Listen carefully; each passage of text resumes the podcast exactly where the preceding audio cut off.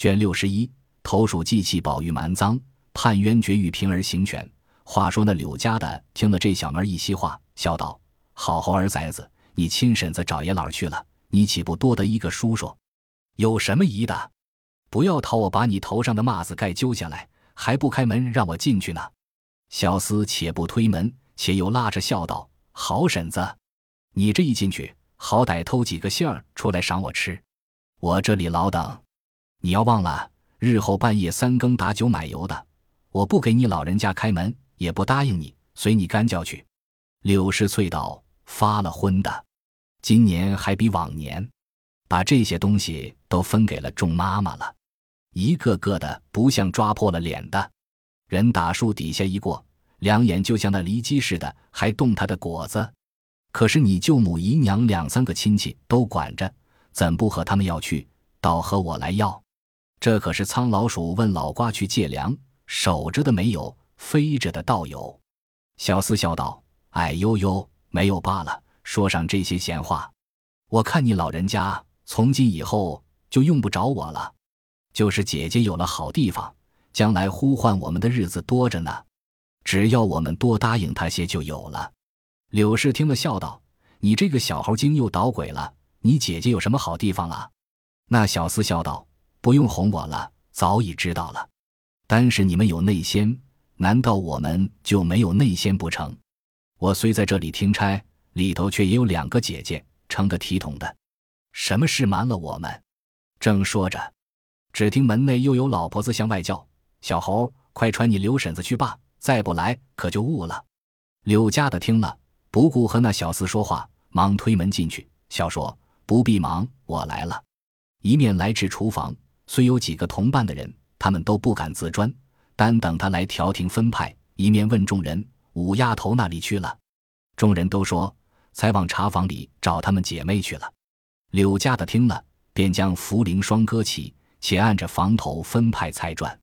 忽见迎春房里小丫头莲花走来说：“思琪姐姐说要碗鸡蛋炖得嫩嫩的。”柳家的道：“就是这一样尊贵，不知怎么今年鸡蛋短得很，十个钱一个还找不出来。昨日上头给亲戚家送粥米去，四五个买办出去，好容易才凑了二千个来，我那里找去？你说给他改日吃吧。”莲花道：“前日要吃豆腐，你弄了些馊的，叫他说了我一顿，今日要鸡蛋又没有了，什么好东西？我就不信连鸡蛋都没有了，别叫我翻出来。”一面说，一面真个走来，接起菜箱一看，只见里面果有十来个鸡蛋，说道：“这不是你就这么厉害？吃的是主子分给我们的分利，你为什么心疼？又不是你下的蛋，怕人吃了。”柳家的忙丢了手里的活计，便上来说道：“你少满嘴里混气，你妈才下蛋呢，通共留下这几个预备菜上的浇头，姑娘们不要，还不肯坐上去呢，预备预急儿的。你们吃了，倘或一声要起来，没有好的，连鸡蛋都没了。你们深宅大院，水来伸手，饭来张口，只吃鸡蛋是平常物件，那里知道外头买卖的行市呢？别说这个，有一年连草棍子还没了的日子还有呢。我劝他们细米白饭，每日肥鸡大鸭子，将就些儿也罢了，吃腻了肠子，天天又闹起故事来了。鸡蛋、豆腐，又是什么面筋、酱萝卜渣儿，敢自倒换口味。只是我又不是答应你们的，一出要一样，就是十来样，我倒不用伺候头层主子，只预备你们二层主子了。”莲花听了，便红了脸，喊道：“谁天天要你什么来？你说上这两车子话，叫你来不是为便宜，却为什么？前日春燕来说，晴雯姐姐要吃芦蒿，你怎么忙的还问肉炒鸡炒？春燕说荤的不好，才另叫你炒个面筋儿，少搁油才好。你忙的倒说自己发昏，赶着洗手炒了，狗颠屁股似的，亲捧了去。今日反倒拿我做法子，说我给众人听。”柳家的忙道：“阿弥陀佛，这些人眼见的，不要说前日一次，就从旧年以来，凡个房里偶然间，不论姑娘姐们要添一样半样，谁不是先拿了钱来另买另添？有的没的，名声好听。算着连姑娘带姐们四五十人，一日也只管要两只鸡、两只鸭子、一二十斤肉、一吊钱的菜蔬，你们算算够做什么的？连本相两顿饭还撑持不住，还搁得住这个点这样那个点那样，买来的又不吃，又要别的去。既这样，不如回了太太，多添些分力，也向大厨房里预备老太太的饭，把天下所有的菜蔬用水牌写了，天天转着吃，到一个月先算倒好。连前日三姑娘和宝姑娘偶然商量了要吃个油盐炒豆芽来，现打发个姐儿拿着五百钱给我，我倒笑起来了，说二位姑娘就是大肚子弥勒佛也吃不了五百钱的，这二三十个钱的事还背得起，赶着我送回前去，到底不收，说让我打酒吃，又说如今厨房在里头，保不住屋里的人不去叨灯。一言一讲，那不是钱买的，你不给又不好，给了你又没得赔，你拿着这个钱全当还了他们素日叨登的东西窝，这就是明白体下的姑娘，我们心里只替她念佛。没得赵姨奶奶听了又气不忿，反说太便宜了我，隔不了十天也打发个小丫头子来寻这样寻那样，我倒好笑起来。你们竟成了利，不是这个就是那个，我那里有这些赔的。争乱时，只见思琪又打发人来催莲花，说她死在这里，怎么就不回去？莲花赌气回来，便添了一篇话告诉了思琪。思琪听了，不免心头起火，此刻此后迎春饭罢，带了小丫头们走来，见了许多人正吃饭，见他来的势头不好，都忙起身陪笑让座。思琪便喝命小丫头子动手，凡香柜所有的菜蔬只管扔出去喂狗，大家赚不成。小丫头子们巴不得一声，七手八脚抢上去，一顿乱翻乱掷，慌得众人一面拉劝，一面央告思琪说，姑娘别误听了小孩子的话，刘嫂子有八个头，也不敢得罪姑娘。说鸡蛋难买是真，我们才也说她不知好歹，平时什么东西也少不得变法去。她已经悟过来了，连忙争上了。姑娘不信，瞧那火上。思琪被众人一顿好言语，方将气劝的渐平了。小丫头子们也没得摔完东西，便拉开了。思琪连说带骂，闹了一回，方被众人劝去。柳家的只好摔碗丢盘，自己咕叽了一回，蒸了一碗鸡蛋令人送去。思琪全泼了地下，那人回来也不敢说，恐又生事。柳家的打发他女儿喝了一回汤，吃了半碗粥，又将茯苓霜一节说了。五儿听罢，便心下要分些赠方官，虽用指令包了一半，趁黄昏人稀之时，自己花折柳引的来找方官。且喜无人盘问，一竟到了一红院门首，不好进去，只在一簇玫瑰花前站立，远远地望着。有一盏茶时后，可巧春燕出来，忙上前叫住。春燕不知是那一个，倒跟前方看真切，因问做什么。五儿笑道，你叫出方官来，我和他说话。春燕悄笑道，姐姐太性急了，横竖等十来日就来了，只管找他做什么？方才使了他往前头去了，你且等他一等，不然有什么话告诉我，等我告诉他，恐怕你等不得，只怕关了园门。五儿便将茯苓霜递与春燕，又说这是茯苓霜，如何吃，如何补益，我得了些送他的，转凡你递与他就是了。说毕，便走回来。正走了许一带，忽迎见林之孝家的带着几个婆子走来，五儿藏躲不及，只得上来问好。林家的问道，我听见你病了，怎么跑到这里来？五儿陪笑说道，因这两日好些，跟我妈进来散散闷，才因我妈使我到怡红院送家伙去。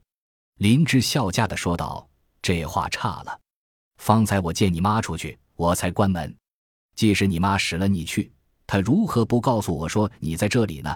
竟出去让我关门，是何主意？可是你撒谎。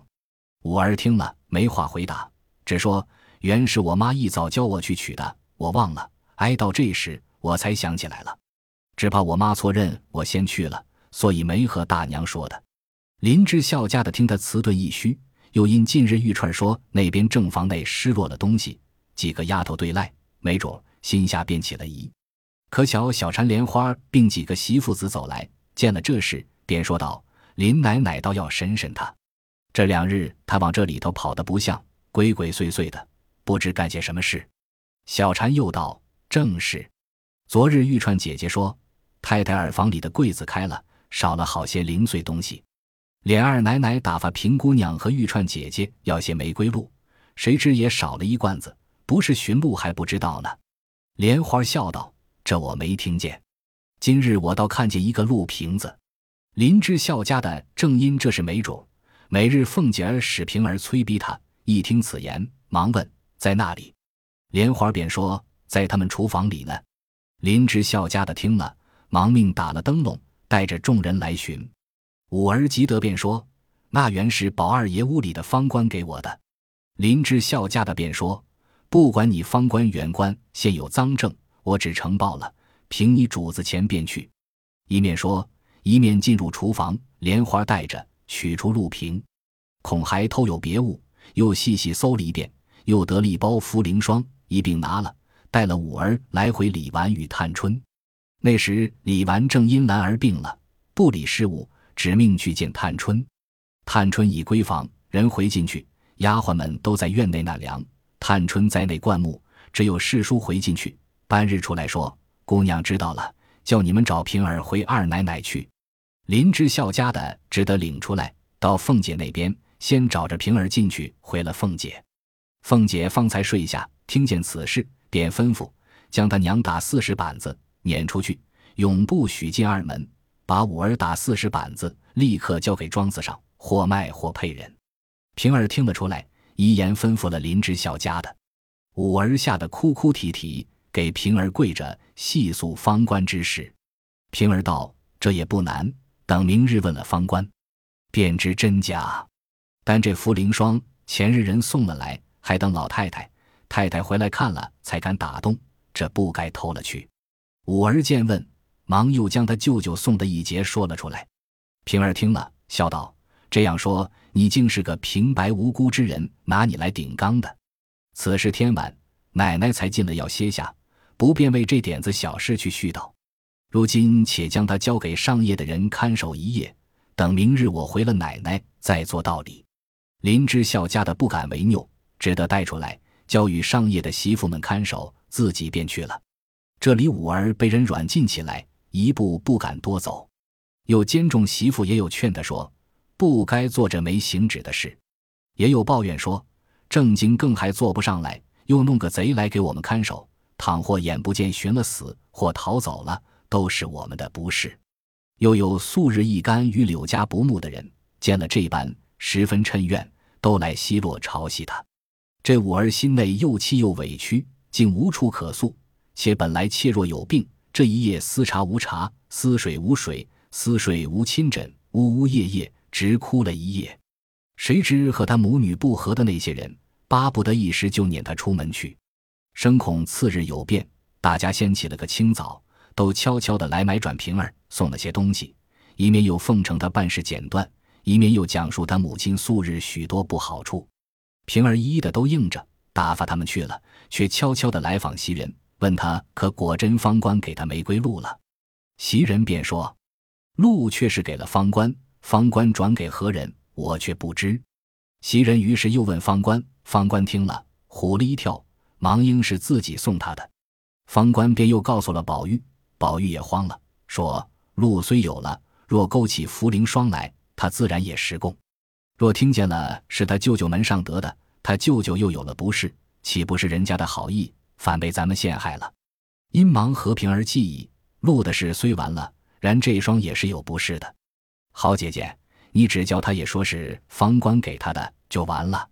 平儿笑道，虽如此，只是他昨晚已经同人说是他舅舅给的了，如何又说你给的？况且那边所丢之霜正没种，如今有赃证的白放了，又去找谁？谁还肯认？众人也未必心服。晴雯走来，笑道，太太那边的路再无别人，分明是彩云偷了给环哥去了，你们可瞎乱说。平儿笑道，谁不知这个缘故，但今玉串急得哭，悄悄问着他，他要应了，玉串也罢了，大家也就混着不问了，难道我们好意都揽这事不成？可恨彩云不但不应，他还挤玉串，说他偷了去了。两个人窝里泡，先吵得何府皆知，我们如何装没事人，少不得要查他。殊不知告失盗的就是贼，又没赃证，怎么说他？宝玉道：也罢，这件事我也应起来，就说是我要吓他们玩的，悄悄地偷了太太的来了，两件事就都完了。袭人道：也倒是一件阴之事，保全人的贼名。只是太太听见，又说你小孩子气象，不知好歹了。平儿笑道：也倒是小事，如今便从赵姨娘屋里起了脏来也容易，我只怕又伤着一个好人的体面。别人都不要管，只这一个人，岂不又生气？我可怜的是他，不肯为打老鼠伤了玉瓶。说着，把三个指头一伸。袭人等听说，便知他说的是探春，大家都忙说，可是这话竟是我们这里应起来的为是。平儿又笑道：也许得把彩云和玉串两个孽障叫了来，问准了他方好，不然他们得了意，不说为这个，倒像我没有本事，问不出来，就是这里完事，他们以后越发偷的偷，不管的不管了。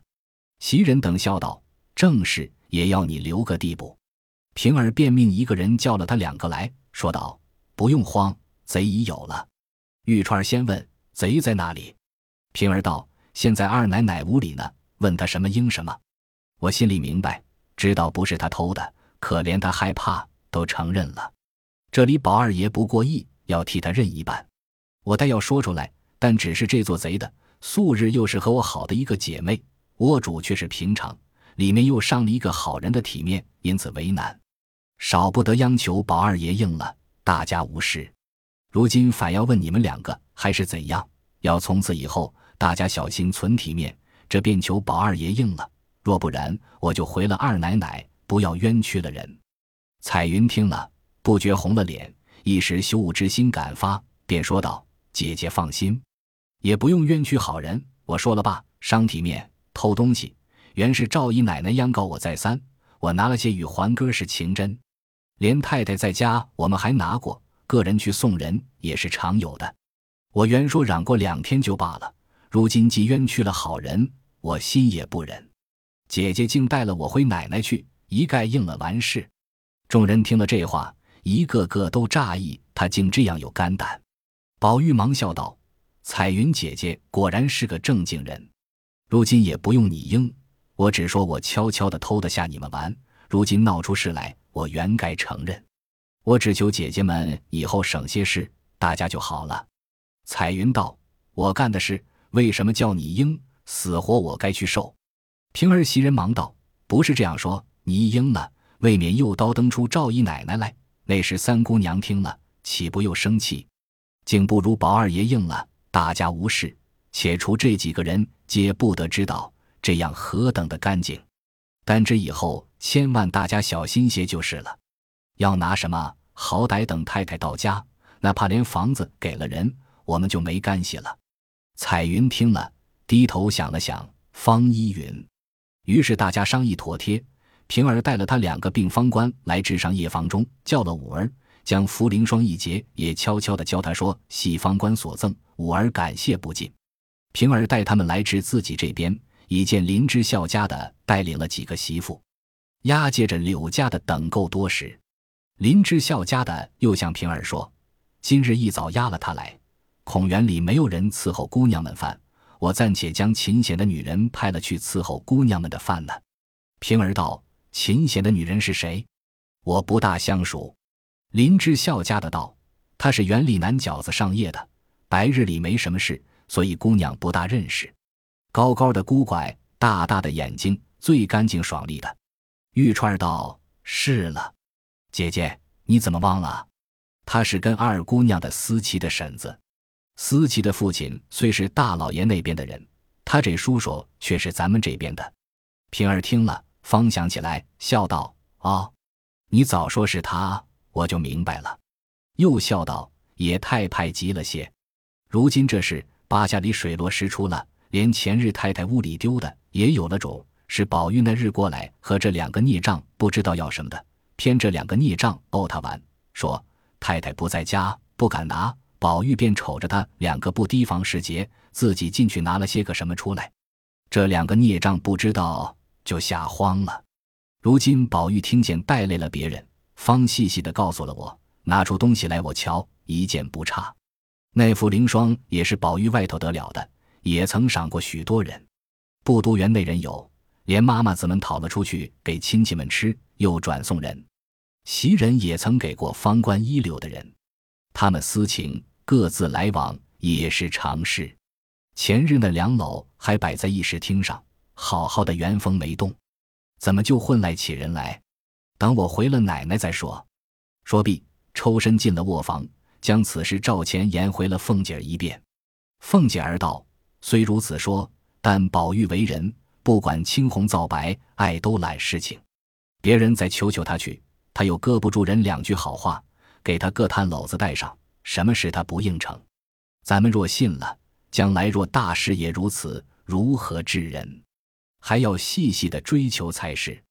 依我的主意，把太太屋里的丫头都拿来，虽不便善加拷打，只叫他们垫着瓷瓦子跪在太阳地下，茶饭也不用给他们吃，一日不说跪一日，便是铁打的，一日也管招了。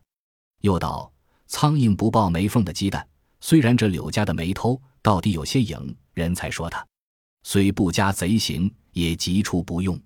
朝廷原有挂物的，到底不算委屈了他。平儿道：何苦来操这心？得放手时须放手，什么大不了的事，乐得施恩呢、啊。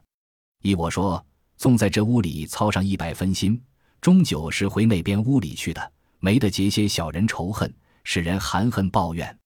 况且自己又三灾八难的，好容易怀了一个哥，到了六七个月还掉了，焉知不是素日操劳太过，气恼伤着的。如今趁早见一半不见一半的，也倒罢了。一席话说的凤姐儿倒笑了，道：随你们罢，没得怄气。平儿笑道：这不是正经话。说毕，转身出来，一一发放。要知端的，下回分解。本集播放完毕，感谢您的收听，喜欢请订阅加关注，主页有更多精彩内容。